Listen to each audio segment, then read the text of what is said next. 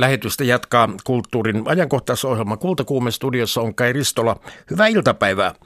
Kultakuumeessa soi tänään kotimainen elokuvamusiikki vuosikymmenten takaa. Populaarimusiikki on saanut oman soitinpankkinsa, tarpeeseen tuli, toteavat muusikot. Muotoilija Stefan Lindfors suunnitteli tamperelaisen MD-tanssiteatterin juhlaesityksen visuaalisen ilmeen. Päivän folkina soi kaikuja menneen kesän Eurofolk-festivaalilta Viron Viljannista. Tervetuloa Kultakuumeen seuraan.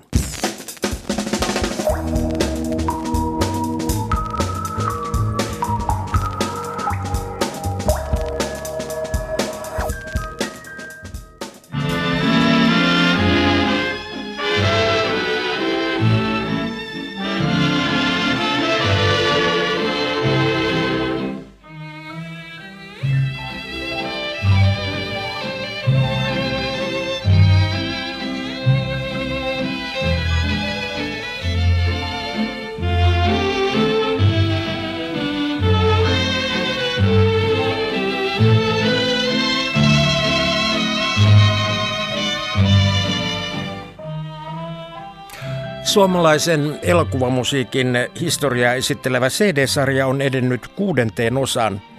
Levyt sisältävät elokuvamusiikkia vuodesta 1931 vuoteen 1951. Jokaisen levyn mukana on esittelyt elokuvasta ja levylle mukaan otetuista sävelmistä. Tekijät istuvat kanssani Pasilan studiossa. Juha Seitäjärvi, kansallisen audiovisuaalisen instituutin tutkija. Tervetuloa. Kiitoksia. Ja Timo Vuori, Suomen äänitärkistön puheenjohtaja. Tervetuloa. Ää, en ole ollut enää monen vuoteen puheenjohtajana, mutta tota, no, aikana olin. Kiitos. Terve. Kiitos. Kuitenkin tästä äh, sanotaan, että äänitärkistön puheenjohtaja emeritus. No joo, kyllä. Menee. Selvä. Tunteilua sävelmä, joka soi tässä alla siinä, eletään vuotta 1950. Kyseessä oli niin sanottu screwball-komedia. Suomi eli jälleenrakennuksen aikaa. Sodasta oli vain viisi vuotta. Kansalle tarjottiin huvituksia. Lyhyt ote juonesta. Elokuvan Amor Hoi Naisopiston kieltenmaisteri Tuula Vihervo, eli Birgit Kronström, tekee uuden aluevaltauksen ravintola Glorian iskelmälaulajattarina.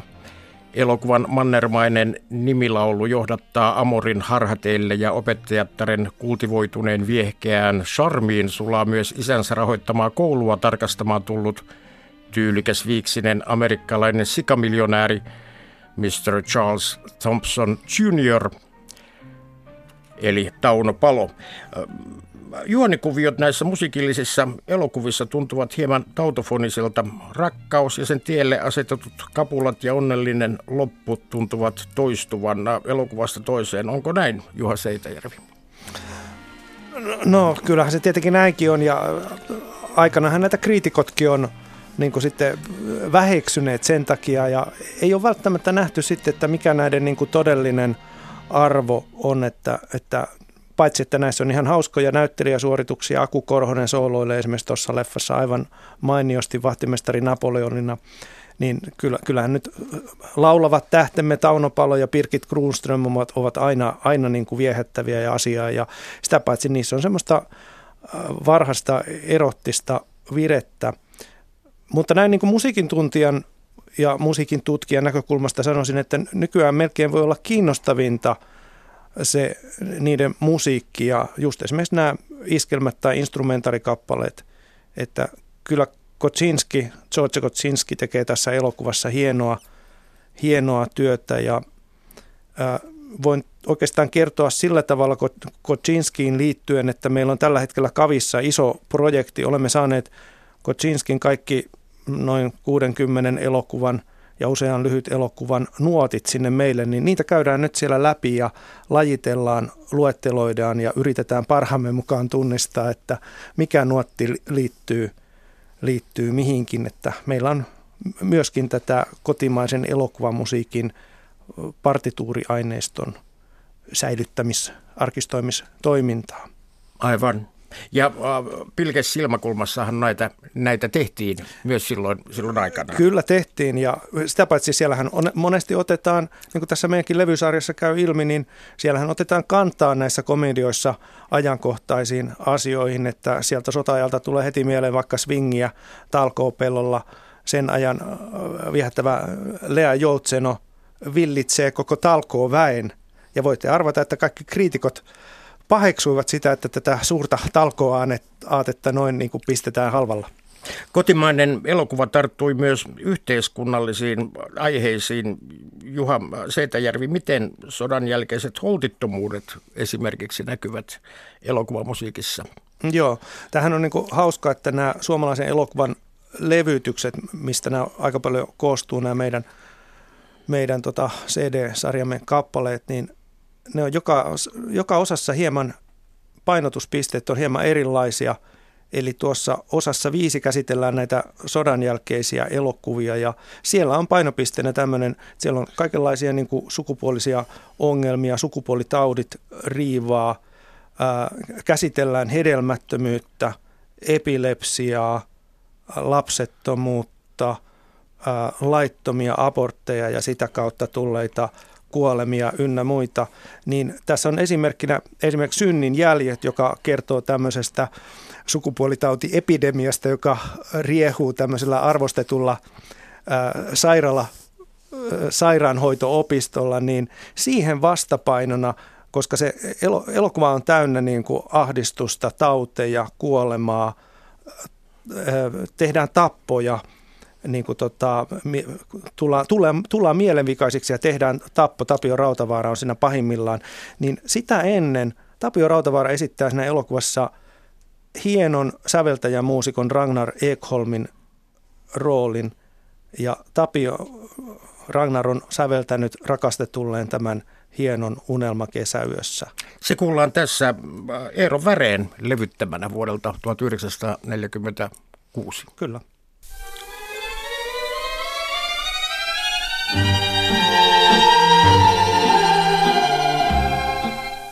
Kun omena puut sai taas kukkahan, ja tuulet soi satunsa kauneimman, he kohtasivat ja tyttönen tuo hän kulkijan lumokas sielunsa suo, kun tumman hunnun kaiken ylle loi, yö kuktais tuoksuinen, niin kulkijan laulu kuin riemuiten soi, sun luotasi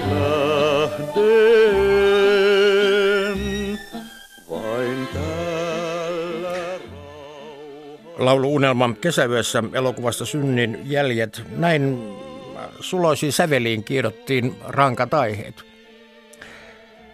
Eikö äh, Suomessa menty jälkijunassa, kun 50-luvun alussa suunniteltiin Hollywoodin malliin tehtyä hienoilla Busby Barkley-tyylisillä baletti- ja revykohtauksilla ryyditettyä spektaakkelimaista Kuuban Hilmi-musikaalia? Eikö Barkleyn jutut olleet 30-luvulta jostakin. No mutta tavallaan voi varmaan ajatella, niin kuin Timokin varmaan myöntää, että parempi myöhään kuin ei milloinkaan. Et meillähän ei ollut siis aikaisemmin niin hienoja isoja studio-olosuhteita, mihin oltaisiin vastaavia kohtauksia voitu tehdä. Että oikeastaan nämä SFN Liisankadun hallit mahdollisti Rion yön kaltaisen spektaakkelin tekemisen. Et siihen asti nämä, meillä oli tanssikohtauksia klassista palettia ja muita monissa elokuvissa, mutta ne, ne oli jouduttu monesti sitten ahtaa, niin kuin kuvaamaan hyvin ahtaalta kuva-alalta. Niin tässä ei tarvinnut, vaan, vaan pystyttiin hyödyntämään sitä koko valtaisaa SF-hallia. Ja, ja tuota, tässähän on se, että voisin kuvitella, että siihen aikaan värielokuva teki vielä jo tuloaan niin kuin Suomessakin, niin on mahdollista, että sitäkin hyö, niin kuin ajateltiin tehdä väreissä, koska Leif Wager, elokuvan yksi tähdistä, niin hän kuvasi niitä kuvauksia ja siitä on hauskoja väri, värikuvia Assi Nortiasta ja muista, että Mutta miten Kuuban helmästä sukeutui elokuva Rion yö? No tämä on taas meidän filmiyhtiömme riitaa. Eli kun Suomi-filmissä tajuttiin, että kilpailevassa yhtiössä SFssä tehdään elokuvaa Juhani Pohjamiehen kuupalaisesta serenaadista, niin siellähän riemastuttaa, että sori vaan, että te mitä voi tehdä, että se on meidän ostama aihe. Ja siinä vaiheessa SF joutui kirjoittamaan sen storinsa uudelleen. Ja sehän on muuten yksi niitä elokuvia, josta tästä syystä ei ole meillä kavissa ollenkaan sen elokuvan käsikirjoitusta. Että jos jonkun hyllystä löytyy käsikirjoitus, jonka, jonka tota päällä lukee Kuupan helmi tai, tai sitten tota Rion nyö, niin toimittakaa kiireen vilkkaa meille. Samoin kuin näitä elokuviin liittyviä irtonuotteja ja partituureja, niin mieluusti otamme vastaan. Kuunnellaan äh, pieni ääninäyte, varmaan se yksi tunnetuimmista äh, elokuvasta Rion yö. Se on äh, nimeltään Carmen Conchita ja, ja tässä esityvät Assi Nortti ja Lavi Virta ja Metrotytöt.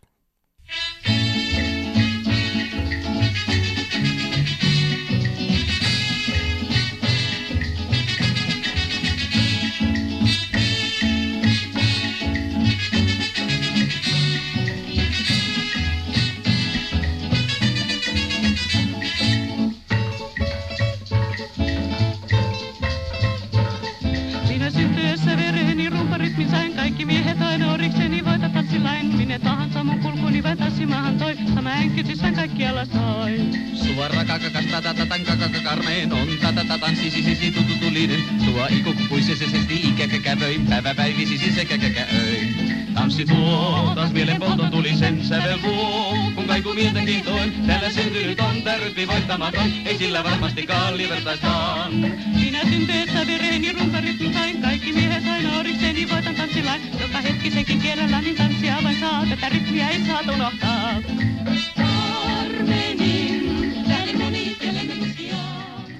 Niin, Timo Vuori, sanoit, että, että tässä on aika, aika hankalia äh, tekstillisiä, tekstuurisia kuvioita. No se, tämähän on äärimmäisen vaikea, vaikea laulattava. Mä yritin kerran itse laulata mikä käkäkäkä, joka, siis se on äärimmäisen hieno suoritus Virralta, että se on tre, treenannut ja pystyy tuommoisen e-, esittämään. Se ei ole mikään helppo, helppo kappale.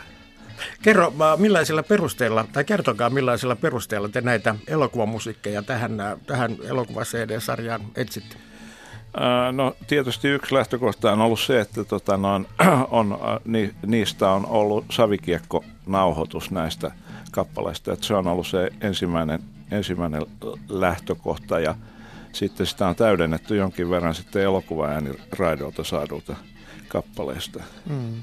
Ja tämähän pyrkii olemaan niin kuin aika semmoinen niin kuin complete, että niin kuin sinne otettu kaikki levytetyt alkuperäisversiot.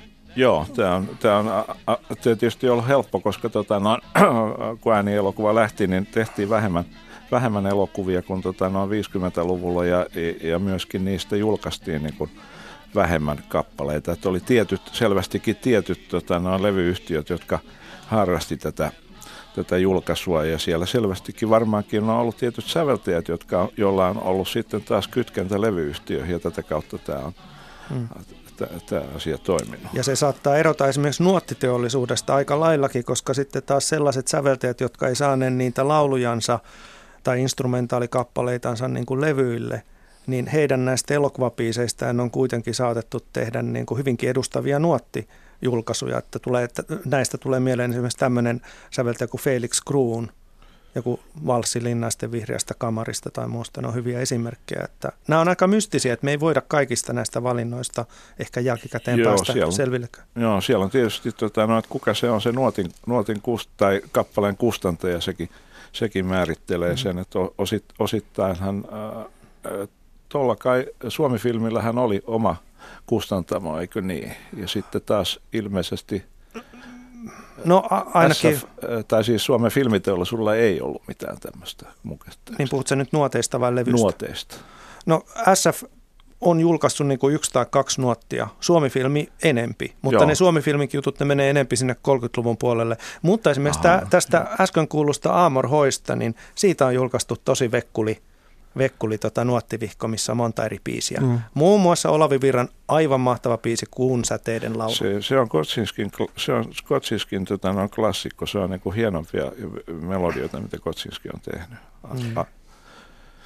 Mutta kun äh, yleensä teillä on vaatimuksena, että kappaleet ovat elokuvan varten sävellettyjä, niin, niin tietysti on kuitenkin poikkeuksia. Että esimerkiksi tässä, tässä tuoreimmassa osassa siihen on otettu mukaan Oscar Merikannon lauluja, vaikka ne on sävelletty 1900-luvun ensimmäisenä vuosikymmenenä. Mutta elokuva joka, joka äh, kietoutuu äh, Merikannon äh, musiikin ympärille, ilmestyi 50-luvun alussa. Joo, 50, 51. Ja tähän on tietenkin poikkeus vahvistaa säännön, eli tässä on niin kuin idea se, että ne tehtiin, ne orkesterisovitukset tehtiin todella pieteetillä.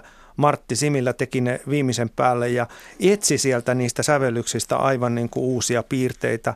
Että esimerkiksi tähän kesäillan valssin nimivalssiin, siinä on mukana siis erilaisia kuoroosuuksia, sitten on tota orkesteri taustalla, mutta sen lisäksi on aivan mainio tämmöinen Militsa-korjus vaikutteinen sopranosolisti laulaa siellä mainioita koloratuuriosuuksia. Kuunnellaan siitä näytö.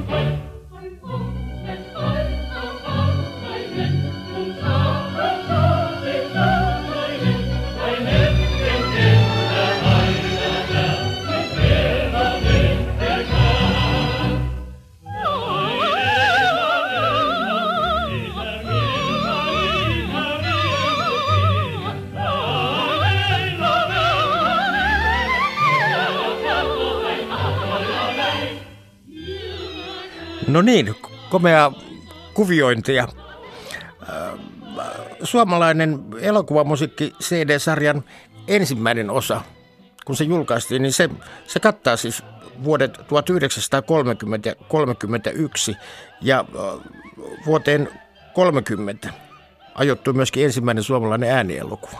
Niin, tai itse asiassa 31 sano se suomeksi, eli tämmöinen suomalainen revy-elokuva – ja se on oikeastaan niin kuin aika jännä, että se itse koko elokuva on niin kuin tuhoutunut, että suurin piirtein nämä äänilevyt ja nuotit, mitä siitä on jäänyt parin pienen semmoisen filmikatkelman ohessa, on niin kuin ainoita, mitä siitä tiedetään. Ja musta on niin kuin hauskaa, että tämä elokuvan ja musiikkiteollisuuden avioliitto alkoi jo silloin heti. Eli tämä Tuitui Tuulikki on myöskin ensimmäinen suomalainen elokuvaiskelmä, joka on painettu nuotiksi. Ja, ja tietenkin se mahdollisti myöskin sen, että, että Jori Malmsteenista tuli sitten, niin kuin melkein voisi ajatella, että vuosikymmenten ajaksi niin kuin yksi suomalaisen elokuvan ydinhahmoja. Niin.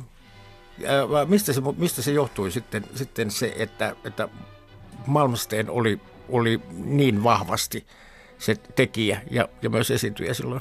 30-luvulla? No tietenkin se, että en tiedä, että kuinka paljon siellä alalla oli sitten niin kuin potentiaalisia. Että esimerkiksi se, että Harri Päriström keksittiin sitten sopivana, hän meni melkein niin kuin vahingossa meni sinne elokuva-alalle, niin, niin tota, kyllä se on ollut se Malmsteen on ollut niin kuin paras vaihtoehto, koska hän oli äärimmäisen suosittu juuri ennen tätä ensimmäistä äänielokuvaa – särkynyt onni myy jotain ihan käsittämättömiä määriä heti jo 20-luvun lopulla.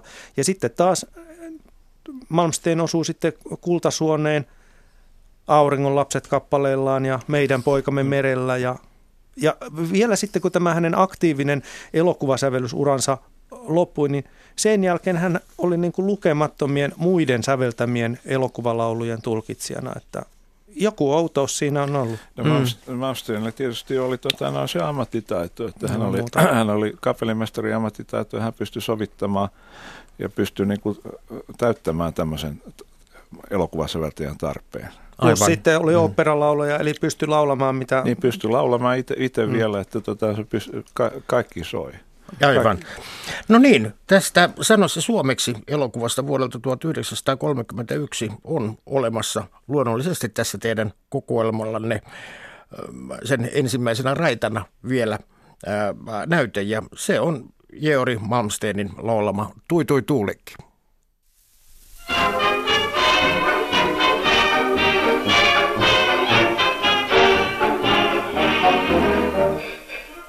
Suven helteessä saimme yhteen avojaloin ja päin. Niitin viljaa hän sitoi lyhteen ja hälle lauloin mä näin. Tui tui tui tuulikki, tui tui tui, suu sulla naurussa pompi aina. Voi mua katso silmiin ja vastaa, pois et hän lempine vaan. Tui tui tui tuulikki, tui tui tui, ol voisa kuin syksyn kirkas kuu. Kun se mulle loistaa, mielen ankeen poista, tuulikki, toi, toi, toi. Kaiken kaikkiaan äh, kotimaisen elokuvan, elokuvan musiikin hallitseva sävellaji tuntuisi olevan duuri ja kuitenkin ollaan mollikansaa, mutta onko tämä aivan väärä tulkinta? No jaa, en, Kimo Vuori. No ja e, enpä tiedä, kyllä siis to, oli Bergströmillä, hän on jännästi semmoista tota, no, sävelkieltä, että se on aika, aika tuommoista surullisen kauniin kohtalokasta siellä se on Shiksal on koko aika pelissä, pelissä mukana, mutta tämähän oli, tämäkin kuulosti tämä Malmsteenin tota, no, tuitu tuulikin niin, niin jotenkin saksalaistyylliseltä tota, no, slaagerilta, että huomaa, huomaa, että kyllä, että kun Malmsteen kävi Saksassa levyttämässä, että mistä on oppia otettu, että tuntosarvet on ollut ulkona. Kyllä. Mm, ja saksalaista elokuvamusiikkiahan tuotiin paljon Suomeen silloin, kaksi sydäntä valssin tahdissa ja muissa, että epäilemättä ja siis muutkin nämä elokuvasäveltäjät ja esittäjät, niin kyllä ne on ottanut paljon näistä ulkomaisista esikuvista mallia. Joo, joo, siis se, se unohdetaan tietysti, että Saksahan oli otetaan suuri elokuvamaa silloin sotien, sotien välillä, että UFA oli kova sana. Sarah Leander. Joo. 30-luvulla kotimainen elokuvamusiikki uudistui pianisti Harri Bergström pisti tuulemaan. Näin hän kertoi Olavi Lehmukselan toimittamassa radiosarjassa suomalaisen elokuvamusiikin vaiheet vuonna 1977.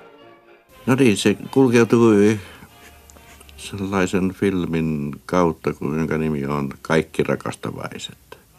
Mä olin siellä muusikkona soittamassa. Bändi oli kai suurin piirtein seitsemän miehinä vai oliko se ehkä enempi. Se oli ravintolakohtaus. Ja mä soitin pianoa.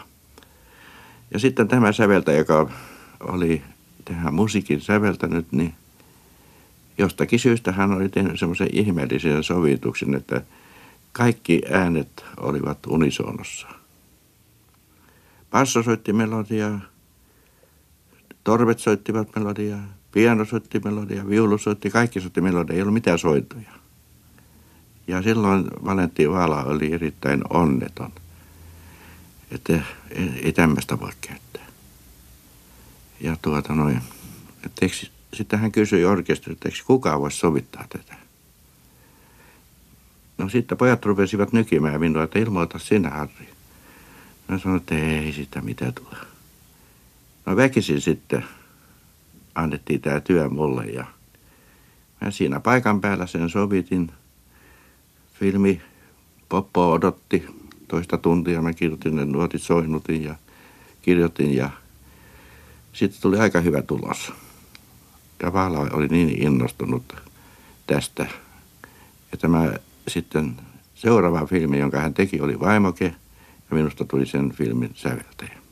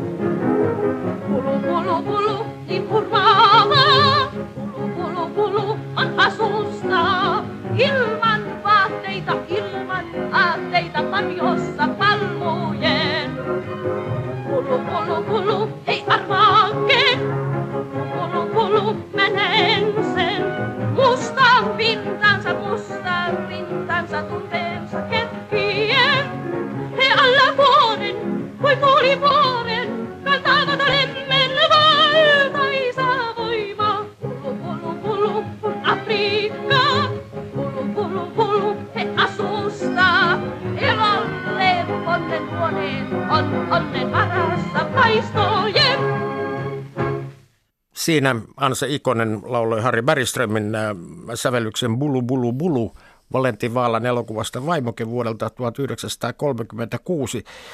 Mm, Juha Seetäjärvi ja Timo Vuori, toisinaan olette poimineet kokoelmille musiikkia myös ääniraidoilta.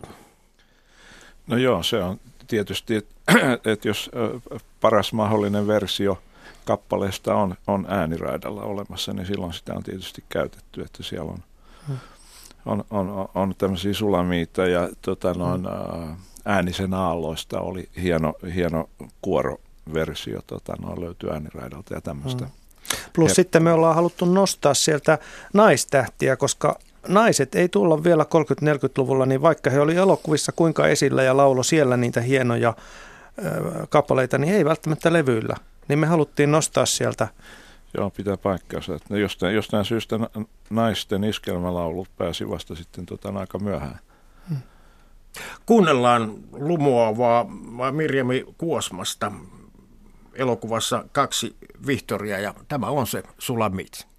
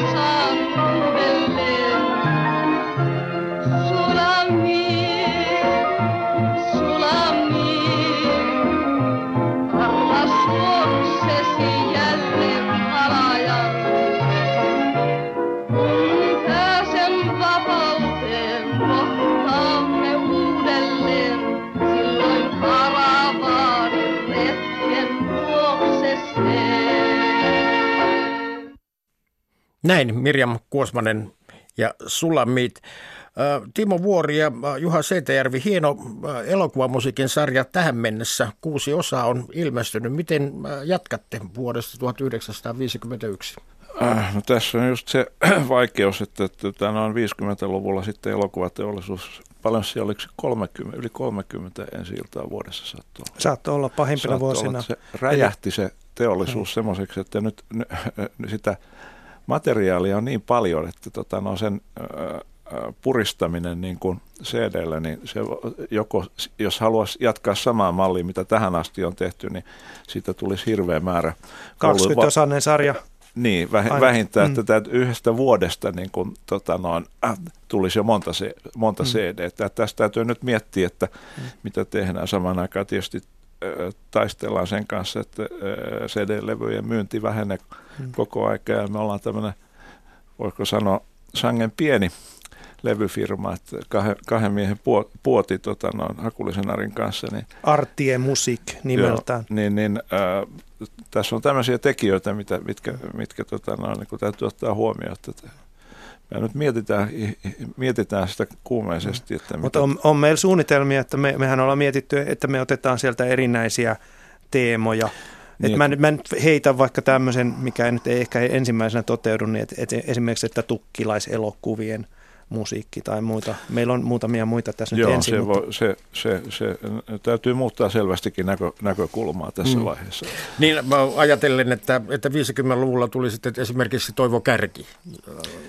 Kärki no mun on nyt pakko sen verran nyt tunnustaa, että mun suuri haave niin on seuraava levy nimenomaan tehtäisiin kärjestä, koska tarkkasilmäinen kuuntelija huomaa, että tässä levyssä numero kuusi ei ole yhtä ainutta kärkeä. Ne on ihan tarkoituksella jätetty sieltä seuraavaan levyyn. No niin, hieno homma. Uusia jatko-osia suomalaiseen elokuvamusiikkisarjan odotellessa. Kiitos haastattelusta Timo Vuori ja Kiitos. Juha Seitojärvi. Kiitos.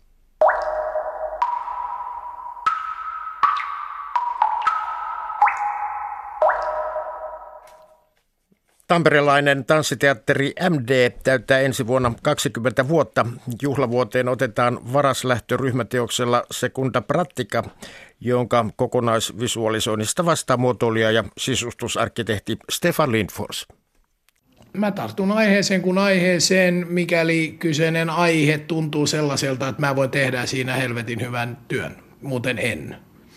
Totta kai, jos on uusi alue tai maailma, niin se voi olla riski joskus myöskin. Mutta mä olen siis oikeasti, mulla on lisenssi sisustusarkkitehdiksi ja huonekalusuunnittelijaksi sen ohella tehnyt uraa lähinnä niillä aloilla ja sitten kuvaveistäjänä.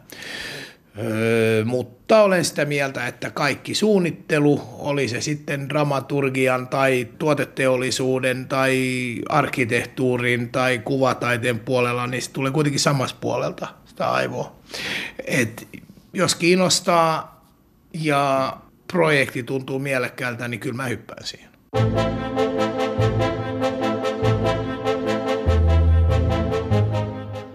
Sä oot monitaitoinen, voisi sanoa, että jopa ihan kameleontti. Onko se semmoinen asia, joka on muiden helppo hyväksyä vai ootko kohdannut esimerkiksi kateutta tai vähättelyä, että et sä voi nyt ihan kaikkeen lähteä mukaan?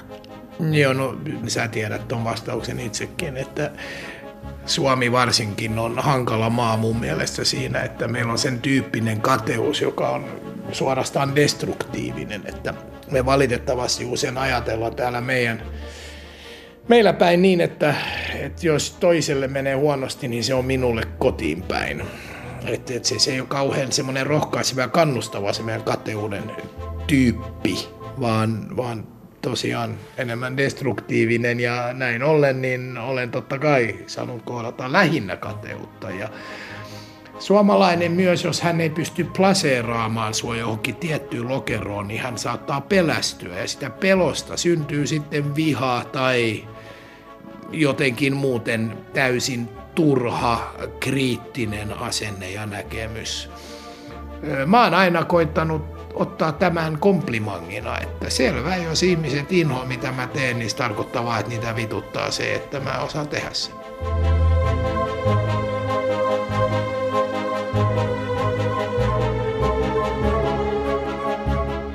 Vastaat tämän Sekunda Prattika 20-vuotisjuhlavuoden avausteoksen kokonaisvisualisoinnista. Miten tuollaisen tanssiteoksen visualisointi rakentuu? Miten se käytännössä menee? Ei mulla tuohon mitään sen selkeämpää vastausta antaa tai ohjetta tai, tai sen kummempaa, että kunhan kuuntelin Marin ideoita tästä tarinasta ja, ja sisällöstä, niin, ja näin teatterin itsessään ja sain vähän enemmän näitä rajaehtoja niin kuin tietoon ja, ja näin, niin kunhan tuli ajatus, että voisiko se olla tämmöinen. Ja nyt se on aika lailla semmoinen.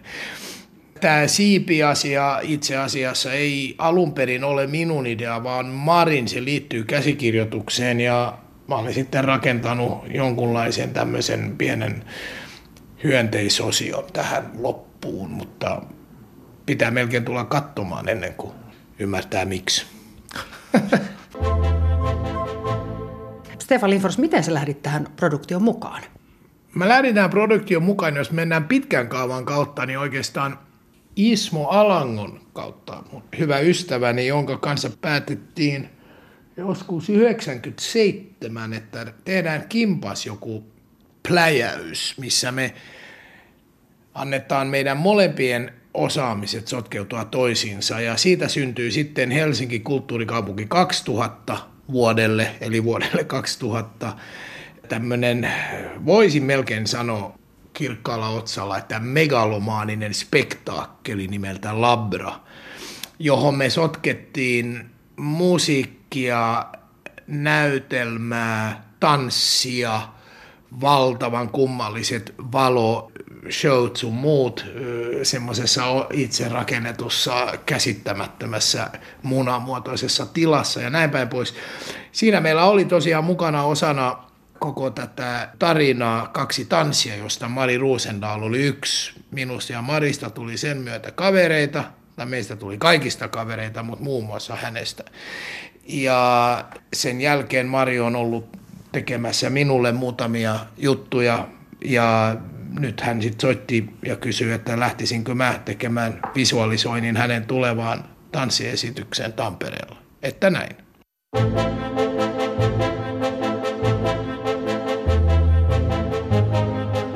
Niin, olet tosi tuottelias monessa aina mukana, mutta olet sanonutkin, että et lähde produktioon, jos sun sydän ei niin sano. Eli tässä kohtaa sydän sanoo, että joo.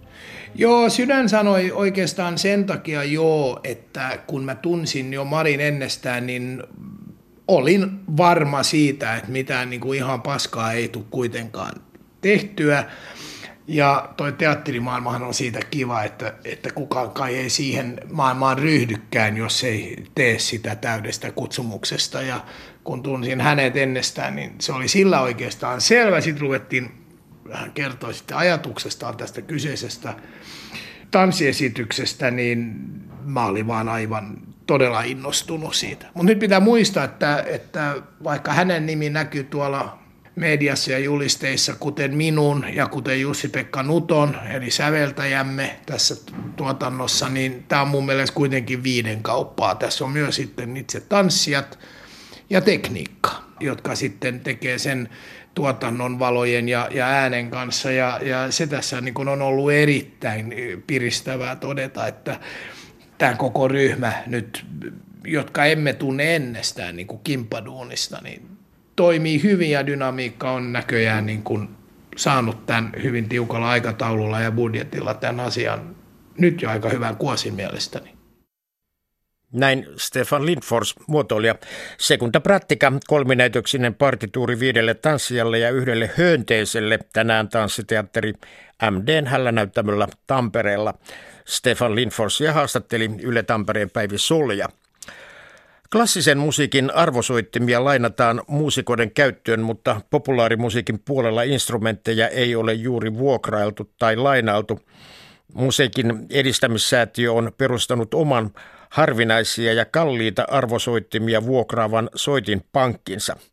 MES-soitinpankista löytyy esimerkiksi Pave Maijasen, Kari Tapion ja irlantilaisen U2 rock Edgin käytössä olleita kitaroita. Lisäksi soitinpankki tukee korkealaatuista suomalaista soitinrakennusta tilamalla uusia soittimia kotimaisilta valmistajilta. MES Soitinpankin puuhamies ja hallituksen jäsen muusikko Markus Nudenstringin mukaan vuokrauspalvelulle on todella tarvetta. Ensinnäkin Suomi oli köyhä maa 450-luvulla, jolloin esimerkiksi puhutaan sitä, niin kun, jos puhutaan akustisista kitaroista tai myös monista rummuista, niin se on ollut semmoinen niin sanottu kulta-aika, jos puhutaan niin nimenomaan rytmimusa soittimista. Suomi on ollut köyhä maa, ei tänään ole silloin ollut varaa hankkia monikaan noita Gibsoneita tai Martineita tai Ludwigin Black Beauty-virveleitä sun muuta. Ja, ja tavallaan ne on tullut sitten niin kuin ne vähät soittimet, mitä Suomeen on tullut myöhemmin, niin ne on tullut, niin kuin, ne on tullut tavallaan noiden keräilijöiden ja sijoittajien välityksellä. Ja ne on aika lailla sitten jäänyt myös niihin koteihin, eli hirveän vähän on sitten niinku sellaisia soittimia, jotka olisi ihan oikeasti jokaisen saatavilla. Et siitä tämä niinku ajatus lähti ja, ja sitten on tuolla ihan tavallaan aivan täysin ainutlaatuisia soittimia Suomen olosuhteissa, että, että useitakin sellaisia soittimia, joita meiltä ei vaan Suomesta kerta kaikkiaan löydy, vaikka edes vaikka voisi niinku rahalla maksaa, niin ei saa mistään. Meillä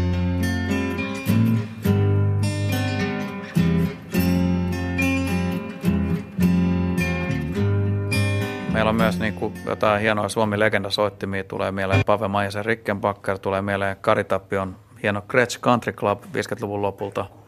Ja lisäksi tuli löydettyä myös The Edgein käyttämä 12-kielinen Rickenbacker, joka löytyy Irlannista. Mä löytänyt jotain Pariisista. Yhdysvalloissa on tullut ihan etittyjä soittimia tähän projektiin. Tuossa jo sanoitkin, että tässä on kysymys niin arvokkaista soittimista, että muusikoilla ei näihin yleensä ole varaa. Kuinka kalliita nämä teidän menopelinne oikein on? No siellä on hirveän eri hintaluokkia, että tavallaan riippuen soittimesta, että, että tota, kalleimmat on kalleimmat kitarat, akustiset kitarat on 20 000 euron luokkaa ja, ja halvimmillaan sieltä saa, tai siellä niin kun, tästä meidän inventaariosta liikkuu jossain jos muutamissa tuhansissa, saa kolmes neljäs tuhannessa eurossa, mutta yleensä nekin on sitten semmoisia spesiaalisoittimia, just jotkut tietyt virvelit esimerkiksi, jotka virvelin rumpu on kuitenkin aika dominoiva soundi levy, levytyksillä ja sen takia on aika olennaista, että rumpalilla on monta semmoista virveliä. Niin tuolla on jotain semmoisia spesuvirveleitä virveleitä esimerkiksi, jota, joiden hinnat sitten liikkuu ehkä jossain 3-5 tonnin välillä. No kuitenkin selkeästi niin kuin helposti liikaa rumpalille alkaa sijoittaa, kun sä tarvit paljon rumpuja muutenkin, niin sitten vielä se, että sä alat yhtä yksittäistä rumpua varten satsaa noin paljon rahaa, kun sä voit sitten lainata sitä tai vuokrata sitä messoitinpakin kautta esimerkiksi 50 eurolla viikoksi, niin se on, niin tuntuu aika järkevältä.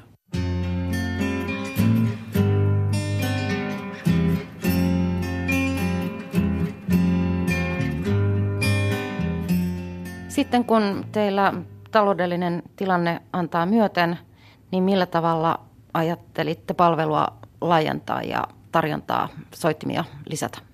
No yksi semmoinen konkreettinen homma on, että me haluttaisiin tukea suomalaista soitinrakennusta ja myös suomalaisten tai alleviivata sitä, miten korkealuokkaisia soitin materiaaleja Suomesta myös löytyy. Että tota, moni ei välttämättä hiffaa sitä, että esimerkiksi tervaleppä on sointi-ominaisuuksiltaan hyvin lähellä mahonkia, joka taas on menossa pannaan uhanalaisuutensa vuoksi lähivuosina. Eli tässä voisi olla ihan Suomelle jopa niin kuin vientimahdollisuuksia, vientipotentiaalia. Puhumattakaan siitä soitin rakennuksesta, joka Suomessa on todella ensiluokkaisen kovaa, eikä vaan niin kuin kitarasektorilla, vaan myös niin kuin monilla kansanmusa soitin osastolla ja sitten esimerkiksi rummuissa. Kumu Drums esimerkiksi tulee mieleen semmoisena merkkinä, joka tunnetaan Kaliforniaa myöten. Sitten meillä on joku Mad Professor, joka tekee aivan loistavia kitaraefektejä ja vahvistimia. Niissäkin käytetään suomalais- suomalaista know-howta ja suomalaisia komponentteja myös. Juha Lottonen ja Kari Nieminen tekee kitaroita todella tunnetuille soittajille ja siis toppia myöten maailmalla. Ja että tavallaan niin kuin, toi on yksi asia, jota me halutaan, me haluttaisiin niin kuin satsaa tehdä, tehdä soittimia, jotka olisi räätälöity tähän palveluun jotka olisi täysin kotimaisen voimin ja kotimaisesta materiaaleista tehty. Eli ainakin kotimaisia soittimia hankitte? Ja kyllä se on ehdottomasti tässä tähtäimessä. Ja varmasti sitten niin myös lisää noita vintakesoittimia, kun sopivia sellaisia tulee. Ja kyllä me niin halutaan vähän kuulostella kentältä, että minkälaisia toiveita on. Teillä on nyt toiminta ollut suunnilleen viikon verran tavallaan epävirallisesti jo käynnissä – missä määrin muusikot on tähän mennessä ehtinyt osoittaa kiinnostustaan tätä palvelua kohtaan? No kyllä sieltä on tullut nyt jo varauksia, että hassua, että vaikka niinku tosiaan me ollaan virallisesti avaamassa palvelu vasta marraskuun alusta, mutta nyt on voinut jo alkaa tekemään varauksia ja sinne on varauksia jo tehty, että kyllä kertoo siitä, että, että tämmöiselle palvelulle on kysyntää.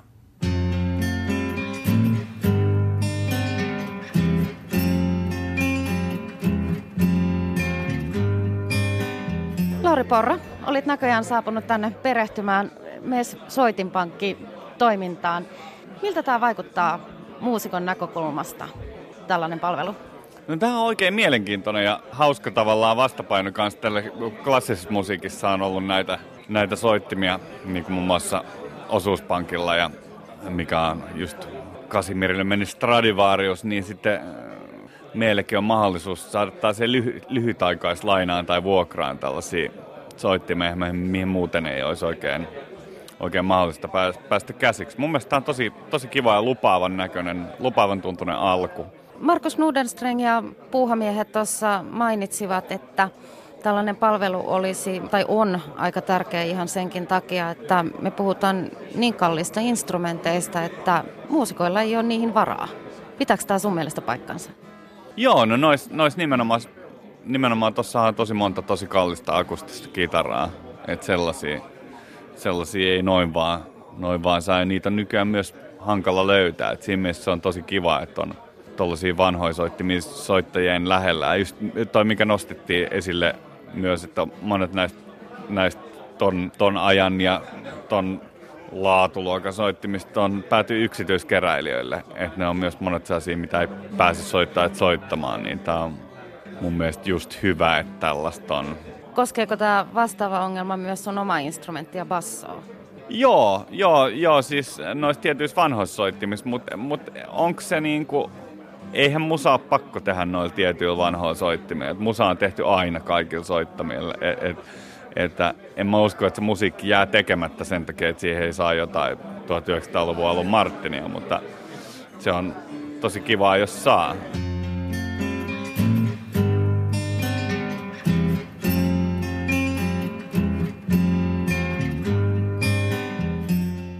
Bassoja ilmeisesti soitinpankissa ei ole vielä kovin suurta määrää, mutta voisitko kuvitella, että itsekin täältä jossain vaiheessa menopeliä vuokraisit? Öö, joo, no näin alkuunhan tässä näkyy puuhamiesten preferenssit niin kuin erittäin, erittäin selvästi. Mutta varmaan tänne niin kuin voisi toivoa, että tulee, tulee erilaisiin musiikkityyleihin tulevia so- ja erilaisia soittimia. Nyt ollaan aika vir- virveliä akkaripohjalla liikenteessä. Niin etenkin nykypäivänä, kun studiosessioita käytännössä katsoa ei enää ole sellaisenaan kuin vanhana, niin esimerkiksi mikrofonit olisi sellaisia, vanhat putkimikrofonit olisi sellaisia, mitkä varmasti olisi tosi hyödyllisiä. Ja syntikoita nostettiin jo esiinkin. Niin sellainen kiinnostaa. Itse asiassa mullakin on tosi paljon bassoa, että mä en näe mitenkään mahdottomana, että, että voisi vaikka laittaa, antaakin tänne hallinnointiin muutama soittimen jossain vaiheessa, jos ei tarvi. Toimittaja oli Laura Haapala. Yle Radio yhden etnoillassa tänään musiikkia Euroradion kansanmusiikkifestivaalilta viime heinäkuulta muun muassa tämä islantilainen Rakka Gröndal.